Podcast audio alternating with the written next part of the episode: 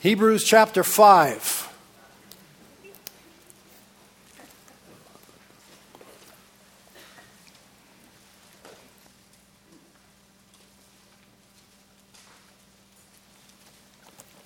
Hebrews chapter 5.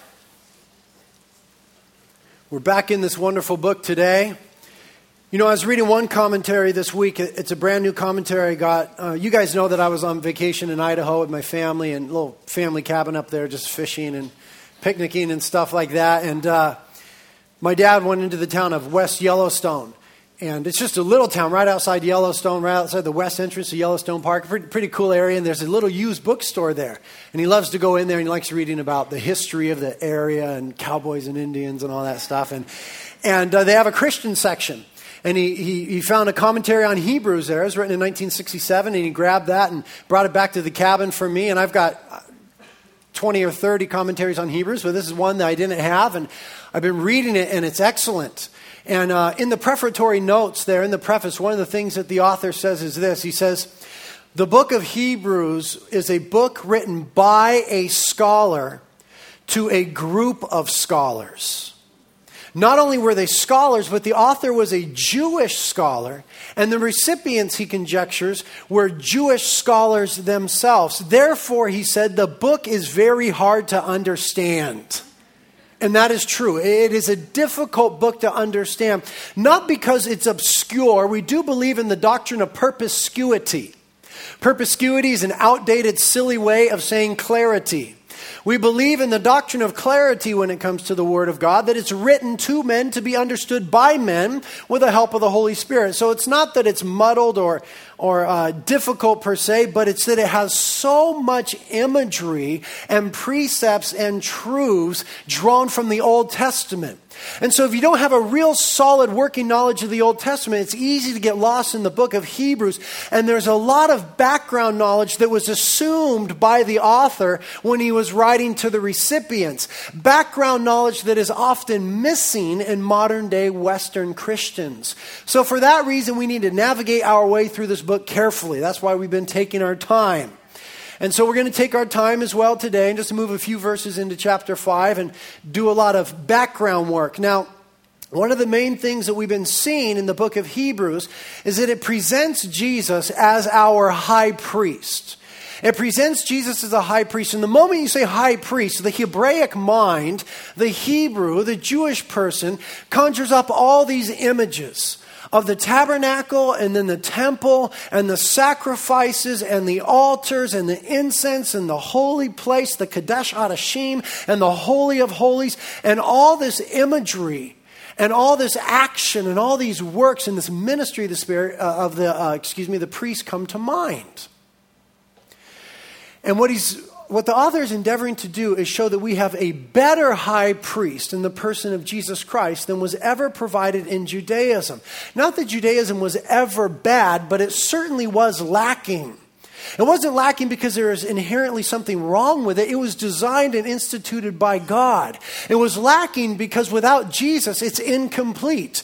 Jesus is the telos, the end, the goal, the finish, the exclamation point on that entire religious system. And it really doesn't make sense until you get to the person of Jesus Christ. So he's going to continue to speak about Jesus being the high priest here in chapter 5.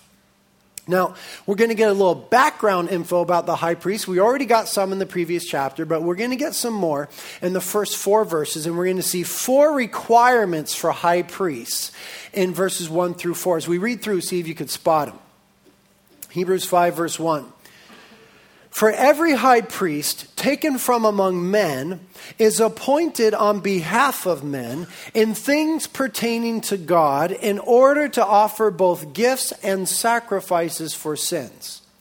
He can deal gently with the ignorant and misguided since he himself is beset with weakness. And because of it, he is obligated to offer sacrifices for sins as for the people, and so also for himself. And no one takes this honor to himself, but receives it when he is called by God, even as Aaron was. So maybe you're able to spot four requirements for the high priest within Israel in the Old Testament there. The first one was seen in verse 1, and we'll call it solidarity. The high priest was taken from among men, so there was a solidarity with all of humankind. The second point, we'll call it selection. He was appointed on behalf of men. Notice he wasn't elected, nor did he volunteer. He was appointed on behalf of men. So for the high priest, we see solidarity, we see selection in verses 1 and 4. And then the third point is we see sympathy. The high priest was to deal gently with other people because he himself was a sinner. We see that in verse 2. So he was to be sympathetic. And then finally, sacrifices were required. The high priest spent a lot of time making sacrifices on behalf of individuals in the nation and the nation and himself. So, four requirements for the high priest, as outlined in the book of Hebrews solidarity, selection, sympathy, and sacrifices. I'd like to unpack each one just a little bit to enrich our background about the high priest, which will enrich our understanding of Jesus Christ. Solidarity. The high priest was taken from among men. This is important. It means that no angel could be a mediator between God and man, that there was no other being that could be a mediator between God and man in the Old Testament. It had to be a person. The priest, remember, represented humanity to God. And so he had to be a member of humanity, he had to be a representative party. And here's what we see in the incarnation we see this solidarity in the ministry of the high priest continued in the person of Jesus Christ. What happens in the incarnation is that God becomes a man. Don't misunderstand. The analogy breaks down at a certain degree. He was not chosen from among men. That would be a heretical view of Jesus Christ. That would be saying that a man became God. That's not what the Bible teaches. The Bible teaches that God became man to express, to show, and to practice that solidarity. That he might then die on behalf of humanity. Not only die, but that he might live the perfect life. And that we might come to be identified with him and in him and with his work. So, solidarity. They were taken from among men, but in the incarnation, God becomes a man in Christ. And then selection. The high priests were appointed on behalf of men. Only certain members of the nation of Israel were qualified to become a priest. They had to be from the tribe of Levi, that was a priestly tribe, but also from the family of Aaron. All the Levites maintained the tabernacle and the temple, but only those from the family of Aaron within the tribe of Levi, one of the 12 tribes of Israel, could be priests. So it was a limited segment or sample of the population that were even eligible for the priesthood. And it was through that methodology that God appointed, determined who would be a priest. They had to be a Levi and from the family of Aaron. And so God has always been particular about choosing his leaders. We see this in the New Testament as well. You know, the ministry isn't something you volunteer for. The ministry isn't something you do if you have no other options.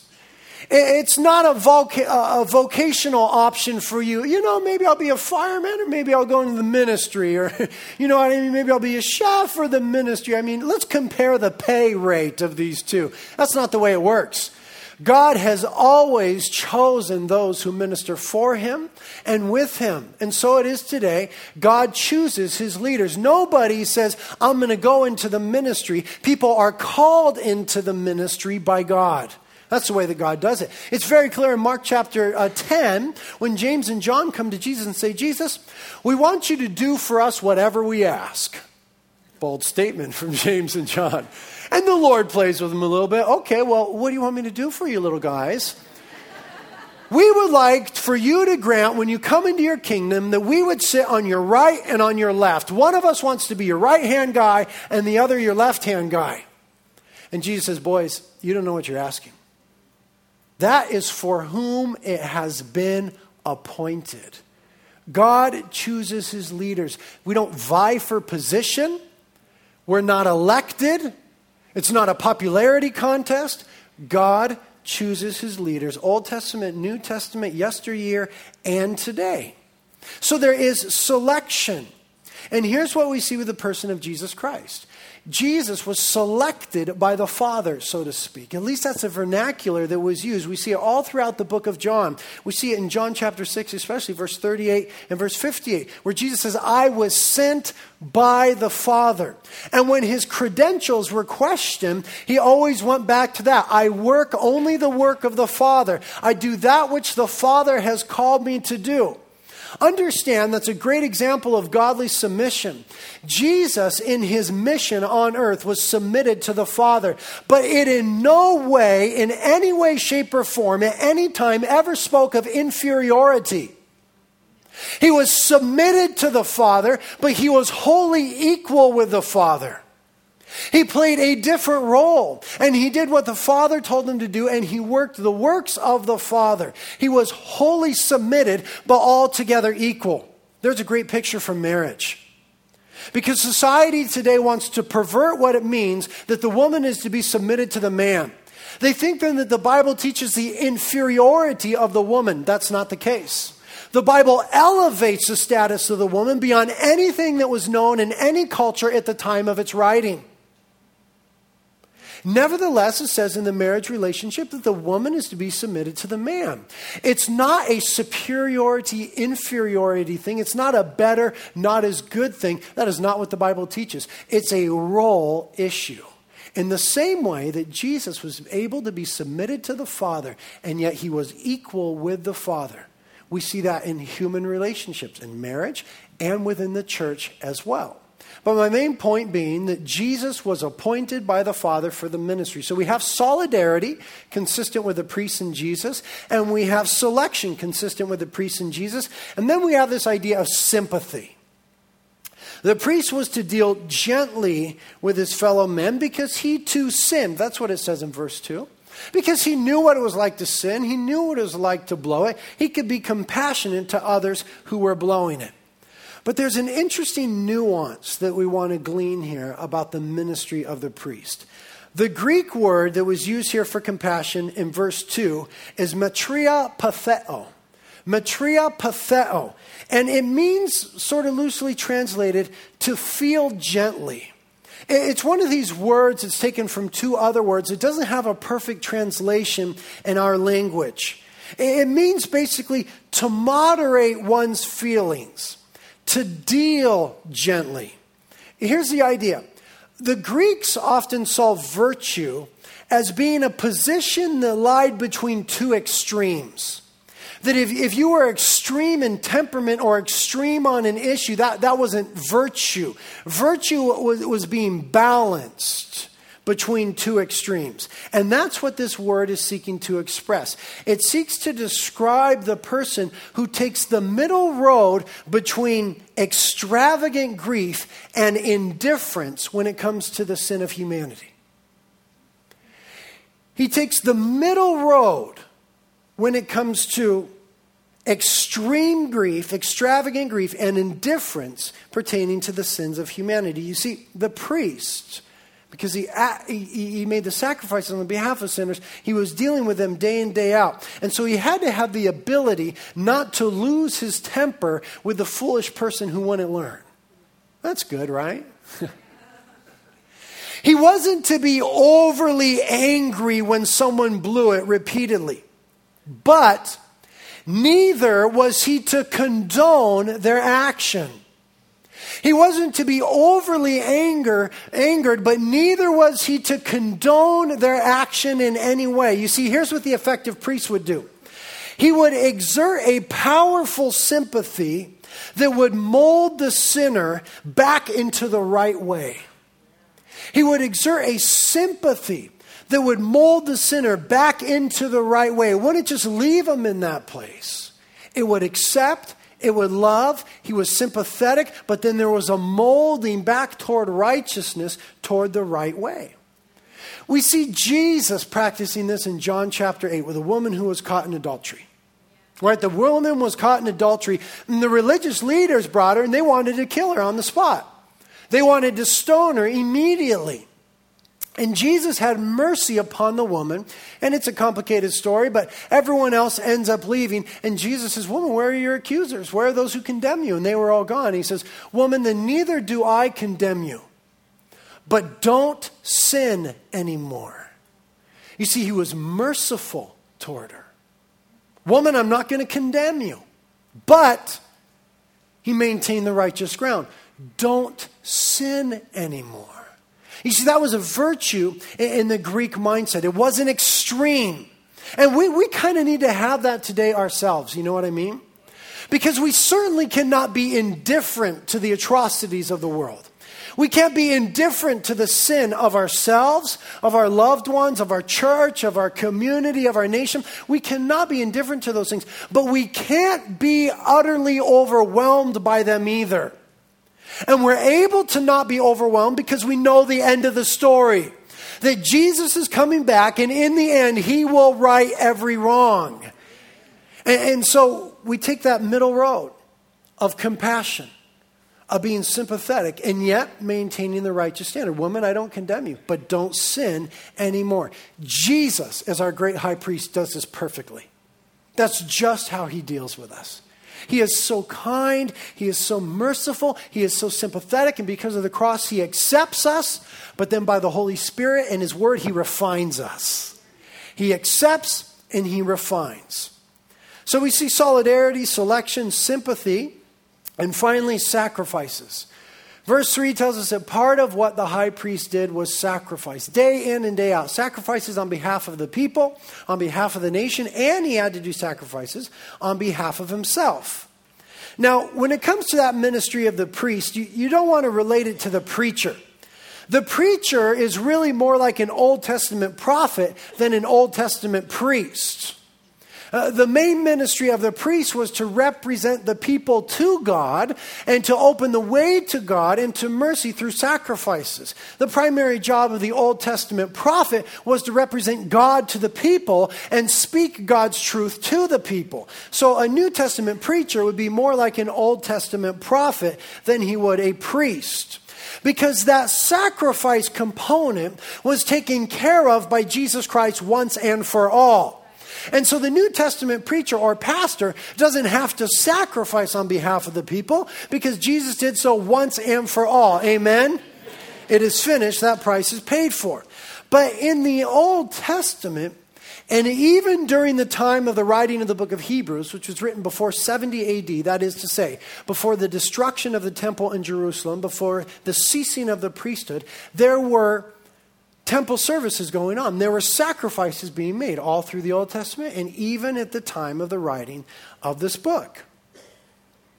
And there's one significant point about the sacrifices that the priests offered for Israel that when we understand help us to especially appreciate what Christ has done for us and it's this. It appears that in the Old Testament only sins that were unintentional could be atoned for through the sacrifices made by the priests. It seems in the Old Testament there, there's only sacrificial provision made for Israel through the work of the priests for unintentional sins. That's explicit in Leviticus chapter 4, verse 2, verse 13, verse 22, verse 27. And there seems to be no sacrificial provision in the Levitical law for open eyed, intentional, rebellious sin against God. I want us to see that because it's very profound. Turn to Numbers chapter 15.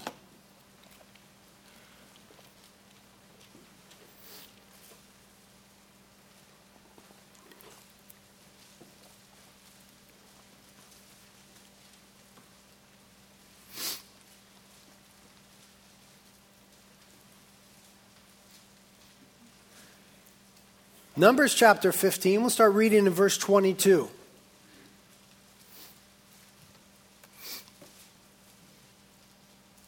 It says in verse 22 in Numbers 15, when you unwittingly fail and do not observe all these commandments which the Lord has spoken to Moses, even all the Lord has commanded you through Moses, from the day when the Lord gave commandment and onward throughout your generations, then it shall be, if it is done unintentionally, without the knowledge of the congregation, that all the congregation shall offer one bull for a burnt offering as a soothing aroma to the Lord, with its grain offering and its libation, according to the ordinance, and one male goat for a sin offering.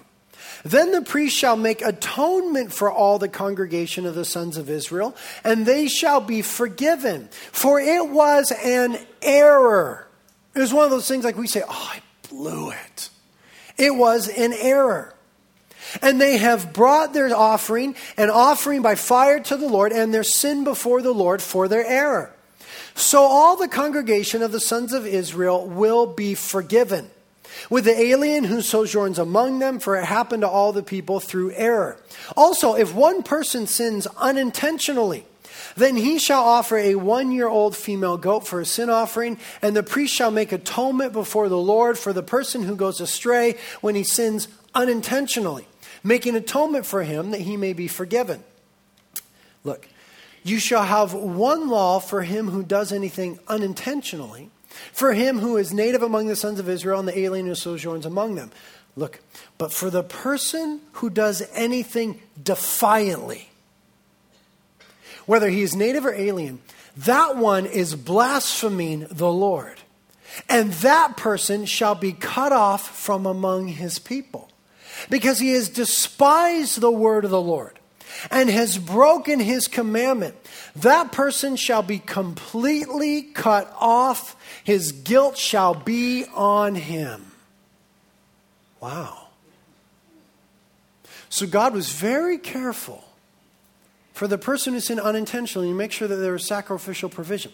For the defiant, open eyed, intentional, rebellious, disregarding the clear command of God's sinner, God made no provision for them in the Old Testament. In fact, he said that person shall be cut off from the people.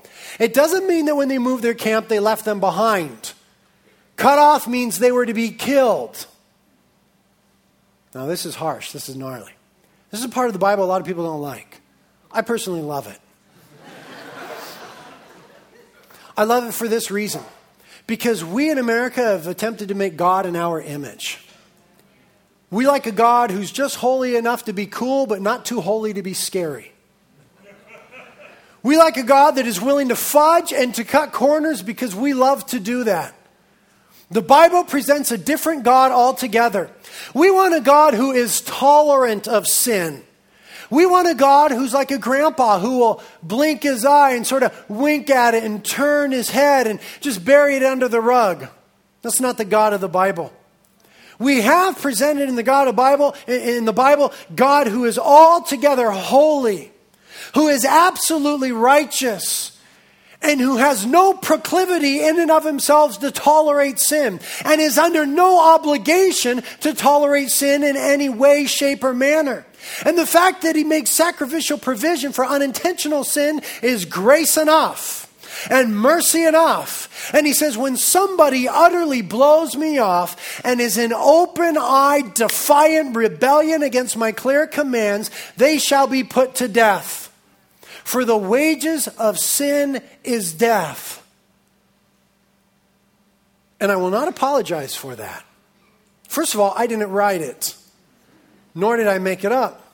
Nor does it need to be apologized for or discarded or discounted. God is holy. He is to be obeyed at all times, at all costs.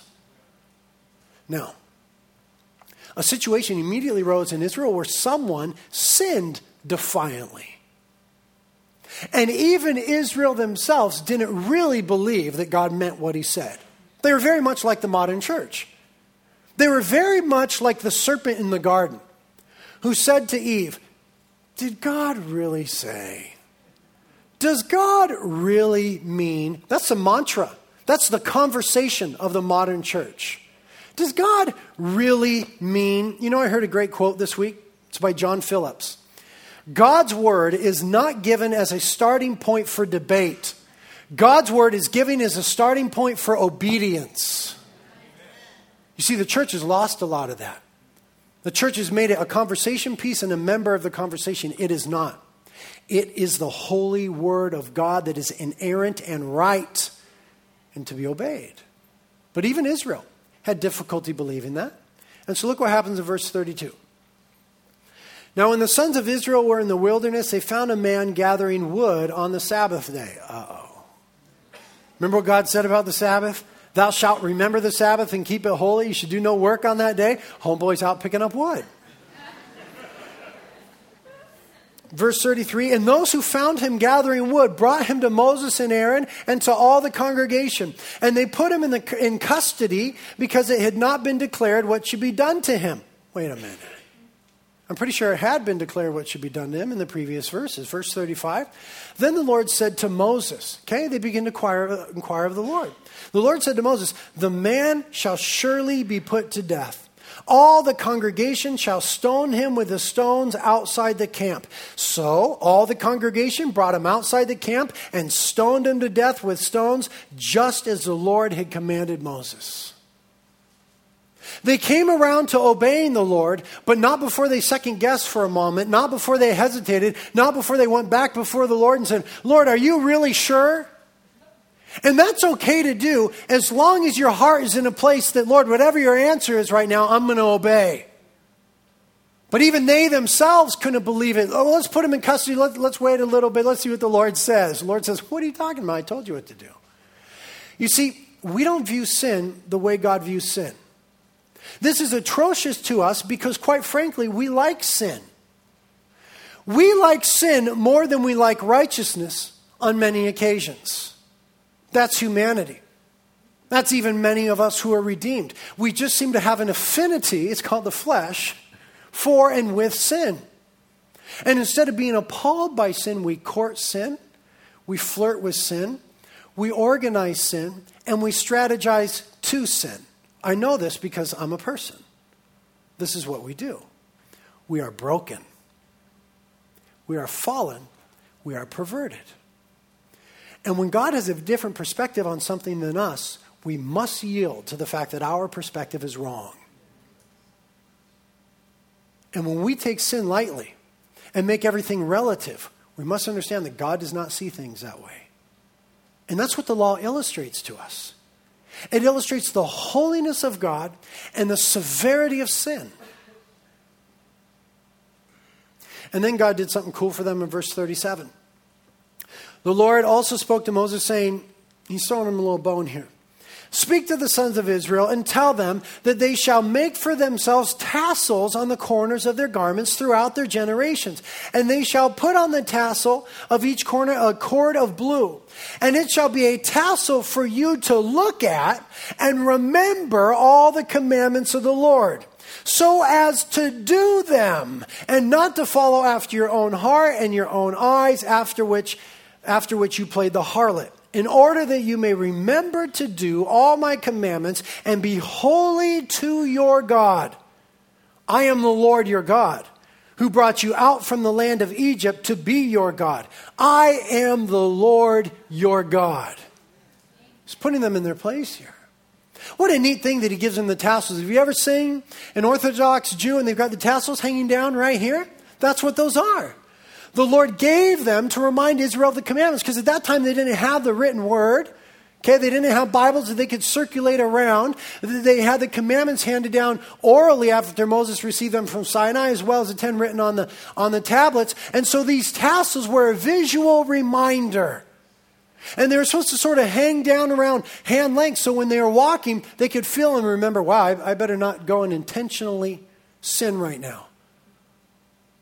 I realize I have a rebellious nature, but I also realize that God has given commandments. I can feel them hanging off my side right here. And, and I remember because he said, He is the Lord my God. Therefore, I'm going to endeavor today to obey. And if they blew off the commandments of the Lord, God didn't make any provision for forgiveness for them. Now, we see this playing out in the life of David. David sinned intentionally with Bathsheba, adultery. And then David murdered her husband. David did these things fully aware that they were transgressing against the word of God, open eyed, intentional rebellion against God. And David in 2 Samuel 12 got busted for his sin. You remember the prophet Nathan? Nathan came along and told him a little story, and David was appalled that someone would act that well, Nathan's that way, and Nathan said, Well, it's you, bro. Now, what we need to understand is that David was heartbroken over his sin. You'll see that if you read the penitential Psalms, the songs of repentance, Psalm 32 and Psalm 51, for example, of David. He was heartbroken after his, and because of his sin. But he knew, because he knew the law, there was no sacrificial provision. So what could he do? Will we see David in heaven today? Yes? What do you base that on? The mercy of God. The mercy of God. We see in 2 Samuel chapter 12, verse 13, that Nathan said, David, your sins are forgiven. The only reason they were forgiven was because of just the mercy of God as he saw his repentant heart. He had to throw himself at the mercy of God because there was no sacrifice. He couldn't just get a couple goats, couple bulls, roll up and have the priest do it. If God would not be merciful to him, he would die in his guilt. Nevertheless, it says in 2 Samuel 12 13 that his sins were forgiven. There's no record of any sacrifice being made. And so we have this in Psalm 51, verses 16 and 17. David, it's his penitential prayer to the Lord after this sin. He says in verse 16 and 17 of Psalm 51 to the Lord, For you do not delight in sacrifice, otherwise I would give it. You are not pleased with burnt offering. Now we know that the Lord was because he established them. We already read in Numbers 15 that they were a soothing aroma to the Lord. But that was for unintentional sins. David realizes that he sinned intentionally, and so for that there was no sacrifice. That's why he says that. And then he says in the next verse, verse 17, the sacrifices of God are a broken spirit. A broken and contrite heart, O God, you will not despise. He was broken over his sin. He says in one of those Psalms that his life juices were wasting away under the weight of his sin until the Lord forgave him. And then it says, when the Lord forgave him, that he was surrounded by songs of deliverance, Psalm 32 surrounded by songs of deliverance. He was delivered from the guilt, he was delivered from the condemnation, and he was delivered from the shame. But it wasn't an Old Testament sacrifice, it was the mercy of God. But understand this God does not extend mercy apart from justice. So the only way that God extended mercy in the Old Testament was looking forward to the justice of the cross of Jesus Christ. And because God is outside of time and space, and Jesus is the Lamb of God who was slain from before the foundations of the world in the economy of God, God was able to look forward to that atoning work on the cross and forgive David in his mercy and grace. And so we come to understand that what we have in Jesus Christ is far greater than anything that has ever been given to humanity before, even to the Jews. Jesus Christ atones for even open and rebellious sin. And that is wonderful. That is glorious. Amen.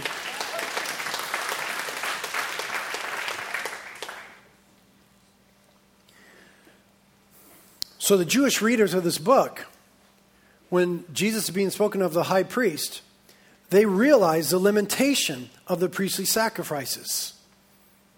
Ignorance was pardonable through the symbolic act of the sacrifice, presumption was not. And so it might help us to understand what unintentional or ignorant sins were. These were sins committed on impulse or in a moment of anger or a moment of passion. We understand this. When someone was mastered suddenly by overpowering temptation. But when that person was repentant and sincere and brought the proper sacrifices, the offense was forgiven. On the other hand, the presumptuous sin is cold, deliberate, calculated rebellion. And until Jesus Christ, there was no sacrifice. But what does 1 John 1 9 say? If we confess our sins to God, He is faithful and just to forgive our sins and cleanse us of all unrighteousness. All unrighteousness. Remember the goal of the author of Hebrews.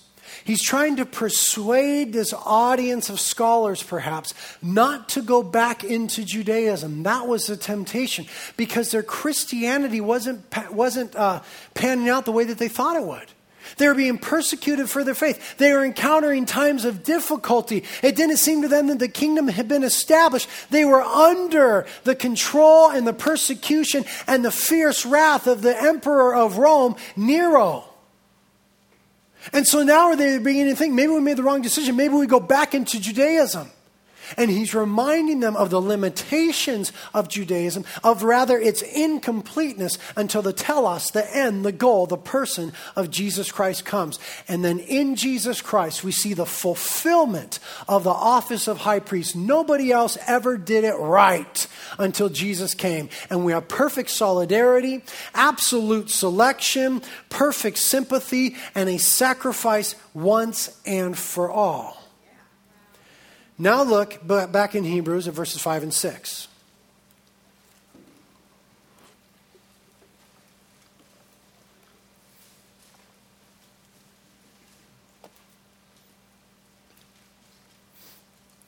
Verse 5 of Hebrews, these are last two verses we'll cover.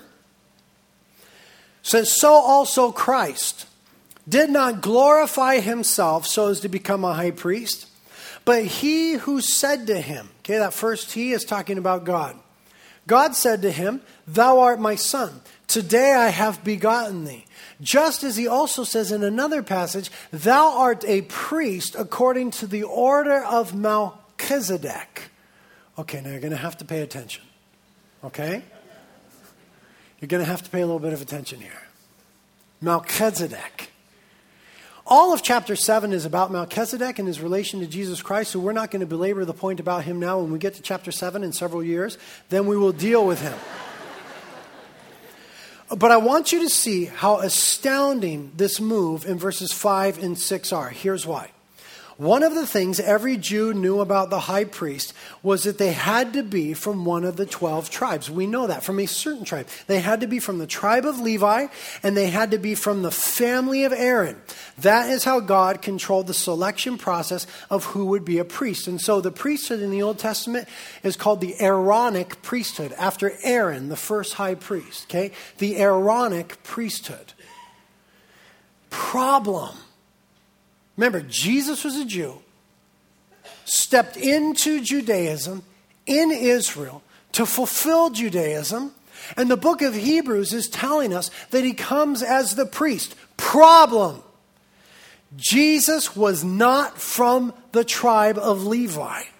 He wasn't from the family of Aaron. Therefore, in the eyes of the Old Testament and biblical Judaism, he could not possibly be a legitimate priest or high priest.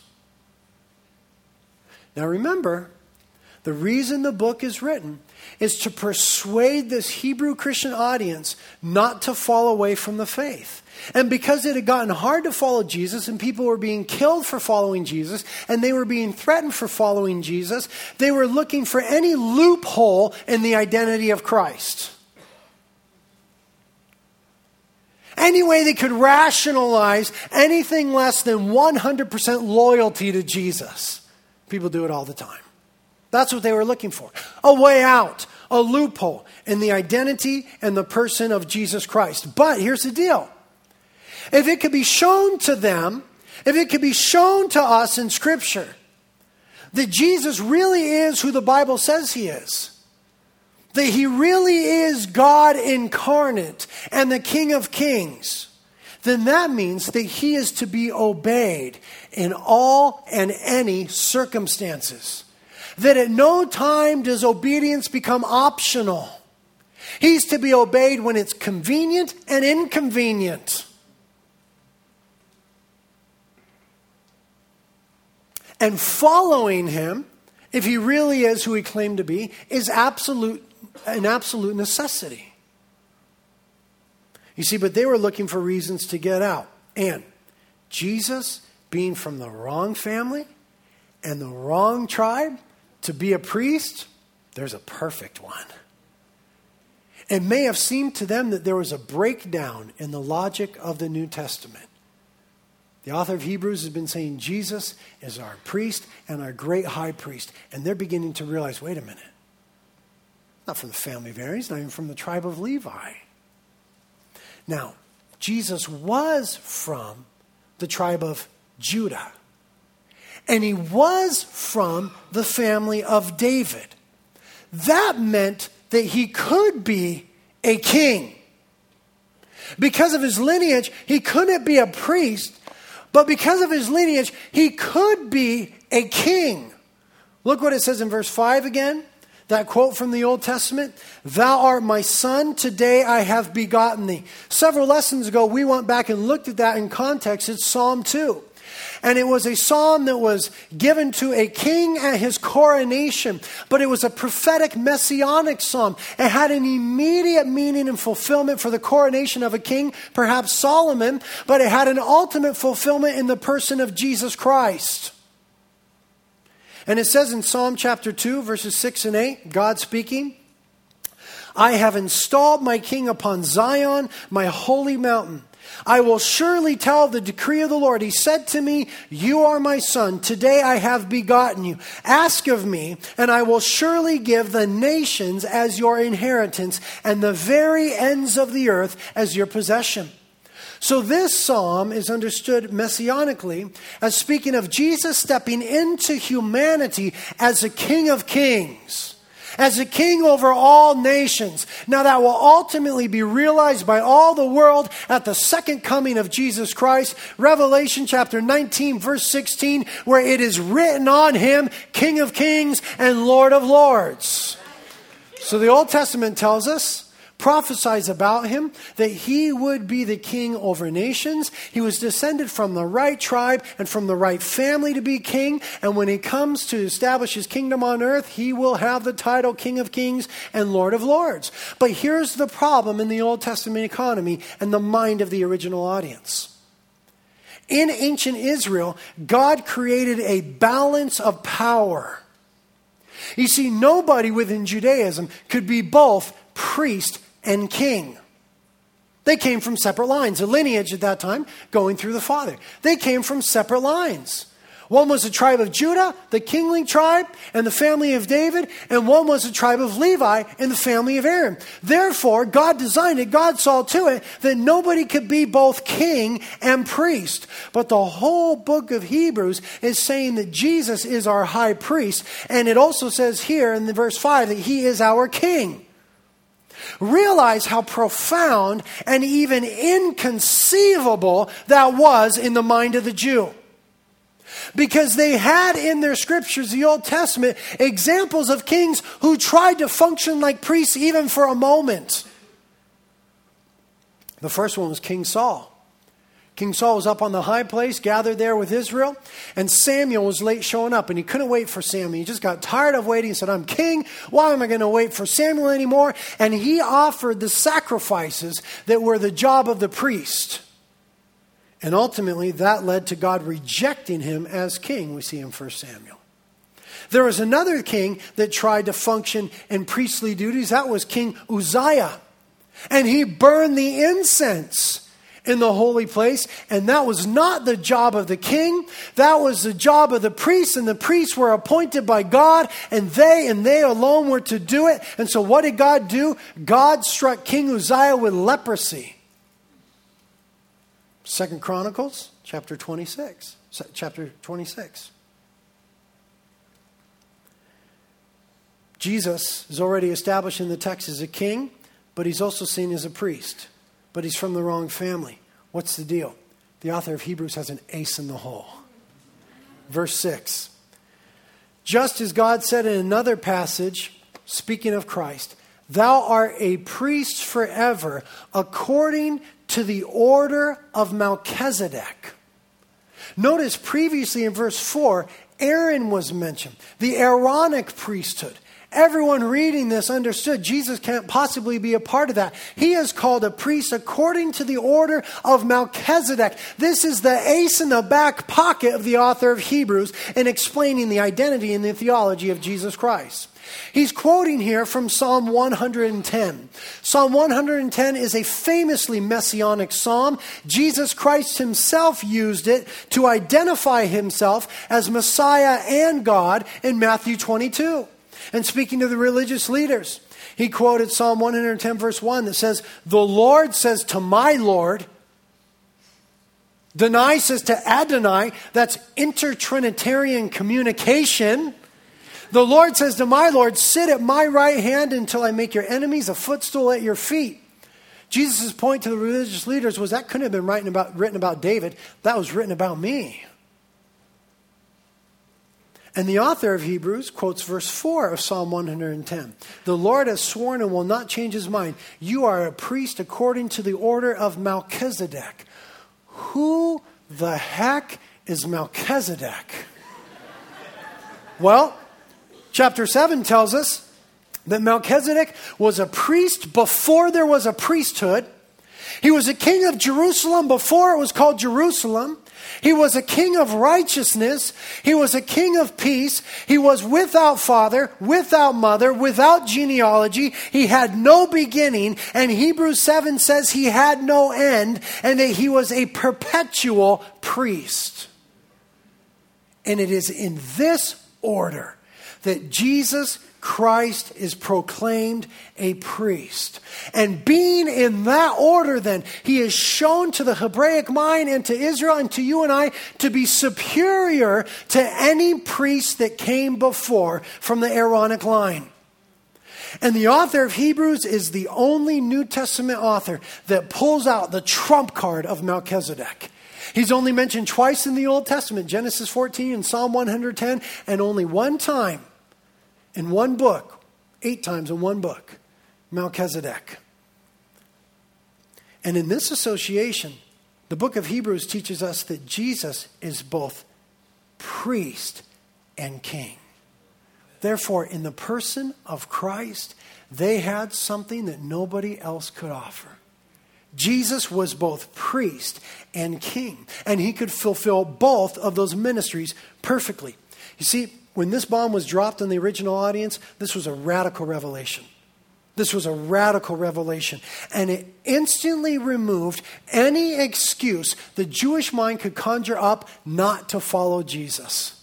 Pulled the rug out from underneath their feet, put the nail in the coffin to the identity of Christ Jesus as being king and priest perpetually, forever. Forever. Here's where we end.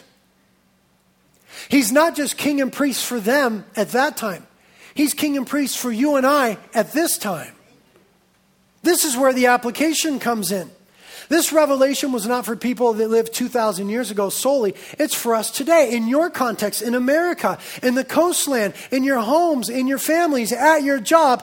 Jesus is to be priest and king. And he's not to be anything other or less in our life. He is priest and king. And you see, here's the deal humanity needs both of those. Humanity needs both. You see, we're not able to get to God, humanity in general, because we're separated by our sins. So Jesus comes as priest to bring us near to God. Isaiah 59 speaks of this profoundly. Behold, the Lord's hand is not so short that it cannot save, neither is his ear so dull that it cannot hear. But in other words, here's the problem your iniquities have made a separation between you and your God. And your sins have hidden his face from you so that he does not hear. For your hands are defiled with blood, and your fingers with iniquity. Your lips have spoken falsehood, your tongue mutters wickedness. This is God's commentary on humanity without a priest. God's commentary on humanity without a priest, separated, cut off, in trouble, defiled with blood, fingers full of iniquity, falsehood, and wickedness. It's not always the way humanity sees itself, but remember, if your opinion is in conflict with the Word of God and the person of God, you're wrong. This is God's commentary on humanity without a priest. So humanity needs a priest to bring us near through the sacrifice. Jesus Christ is the only one. And then humanity needs a king because we are rebellious and we don't always know the right things to do. So Jesus comes as a king to rule over us and to lead us in the right way. The fact that we need a king is spoken of here again in Isaiah 59, starting in verse 9. This is God's commentary on humanity without a king. And says, Therefore, justice is far from us, and righteousness does not overtake us. In other words, we don't know the right thing to do. We hope for light, but we just see darkness. We hope for brightness, but we walk in gloom. We grope along the wall like blind men. We grope like those who have no eyes. We stumble in the middle of the day as if it were nighttime. Among those who are vigorous, we're like dead men. All of us growl like bears and moan sadly like doves. We hope for justice, but there's none. For salvation, but it's far from us. For our transgressions are multiplied before God, and our sins testify against us. For our transgressions are with us, and we know our iniquities. God's assessment of humanity without a king.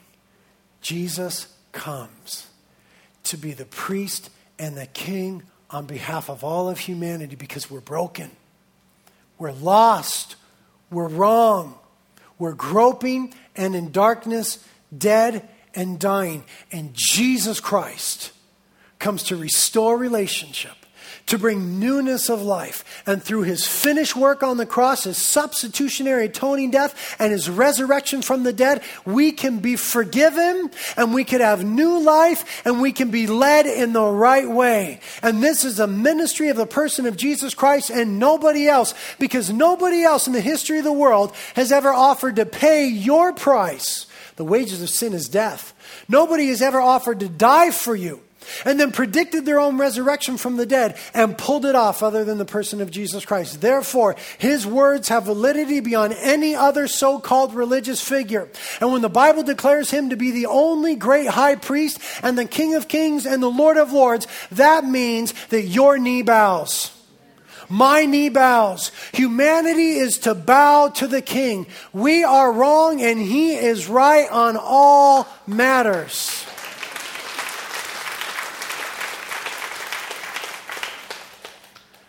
So, because he's a priest, we need to know that we can be forgiven. If you haven't asked him to forgive you according to the work on the cross, you must do so today. You're not guaranteed tomorrow.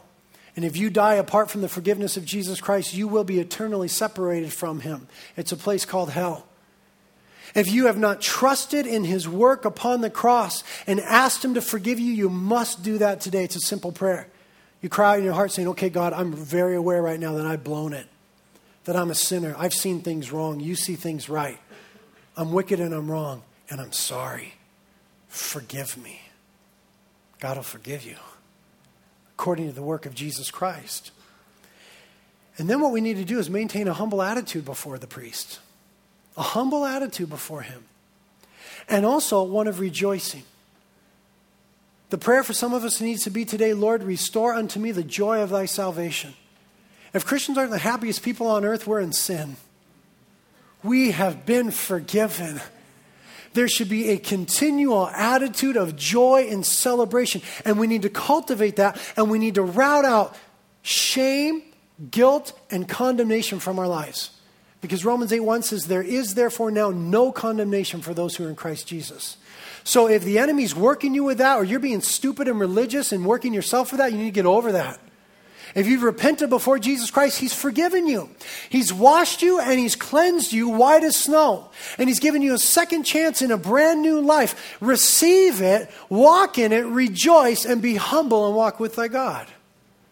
And then finally, remember that He is the King. Are you being loyal to the King? That's a simple question for today. That's a point of application. Are you being loyal to the King? In your relationships, are you being loyal to King Jesus? In your marriage, are you being loyal to Jesus? In your stewardship as parents, are you being loyal to Jesus? In your workplace, are you being loyal to Jesus? In your ministry, are you being loyal to Jesus? He is the King of Kings. It leaves no option but for us to be loyal. Is He ruling in your life? If not, then the place of humanity, humble before God, is to rout out rebellion. Intentional, open eyed, rebellious acts against God have need to be routed out of our lives. And understand that He's merciful because of the cross. And when we ask, He forgives and cleanses of all unrighteousness. Amen. Lord, thank you. Amen, Lord. Thank you for these incredible truths. Lord, I pray that these truths wouldn't be lost on anybody in this room. That if there's any man or woman who has not repented for their sins before you, by grace, bring them to that place today, Lord. We repent for the arrogance of humanity. That we're so open in our rebellion. And we ask that you cultivate humility in us as a church and as a people, Lord. That King Jesus, you be more and more exalted as King. And that we would see you more and more as priests. That it would be more it would be easier for us to just receive your forgiveness, to walk in it, to rejoice in it. Your priestly work, it's completed. And yet it continues. It was once and for all tetelestai prayed in full. But the effects are for us today and continue right now. We are forgiven. Oh, Lord, thank you. Work that deep into our hearts, your priesthood, your kingship. And come have grace and mercy on us and at the same time rule and reign in us, Lord. If you need help, the prayer team is here today. Feel free to come get on your face before God. You're accepted in His presence.